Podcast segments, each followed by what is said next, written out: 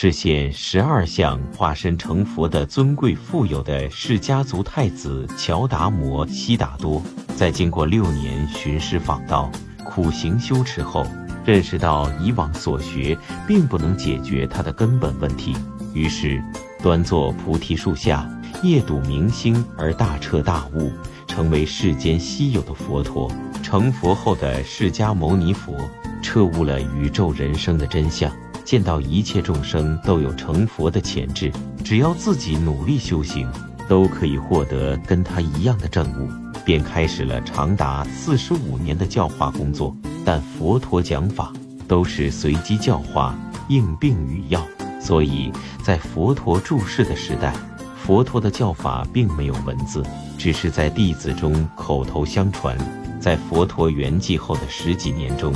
佛陀的那些证悟罗汉圣位的弟子们也相继圆寂。虽然佛陀的圣教犹如冉冉升起的桑烟，并未断绝，但众弟子为了能使佛陀教法长久流传，便意欲将佛陀一生的言教记录结集为文字，整理成册，以传后世，福泽未来。